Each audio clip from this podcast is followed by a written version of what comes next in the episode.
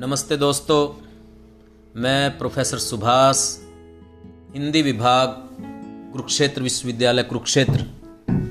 आप सुन रहे हैं एक अजीब सी मुश्किल, एक कविता कुंवर नारायण की।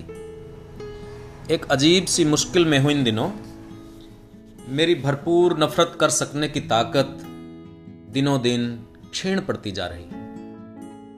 अंग्रेज़ों से नफरत करना चाहता, जिन्होंने दो सदी हम पर राज किया। तो शेक्सपियर आड़े आ जाते, जिनके मुझ पर न जाने कितने एहसान हैं। मुसलमानों से नफरत करने चलता तो सामने गालिब आकर खड़े हो जाते। अब आप ही बताइए, किसी की कुछ चलती है उनके सामने? सिखों से नफरत करने चाहता तो गुरु नानक आँखों में छा जाते और सिर अपने आप झुक जाता। और ये कंबन, त्यागराज, मुत्तु स्वामी लाख समझाता अपने को कि वे मेरे नहीं, दूर कहीं दक्षिण के हैं, पर मन है कि मानता ही नहीं। बिना उन्हें अपनाए, और वह प्रेमिका, जिससे मुझे पहला धोखा हुआ था, मिल जाए तो उसका खून कर दूँ। मिलती भी है, मगर कभी मित्र, कभी माँ, कभी बहन की तरह तो प्यार का घूंट पीकर रह जाता हूँ। हर समय पागलों की तरह भटकता रहता,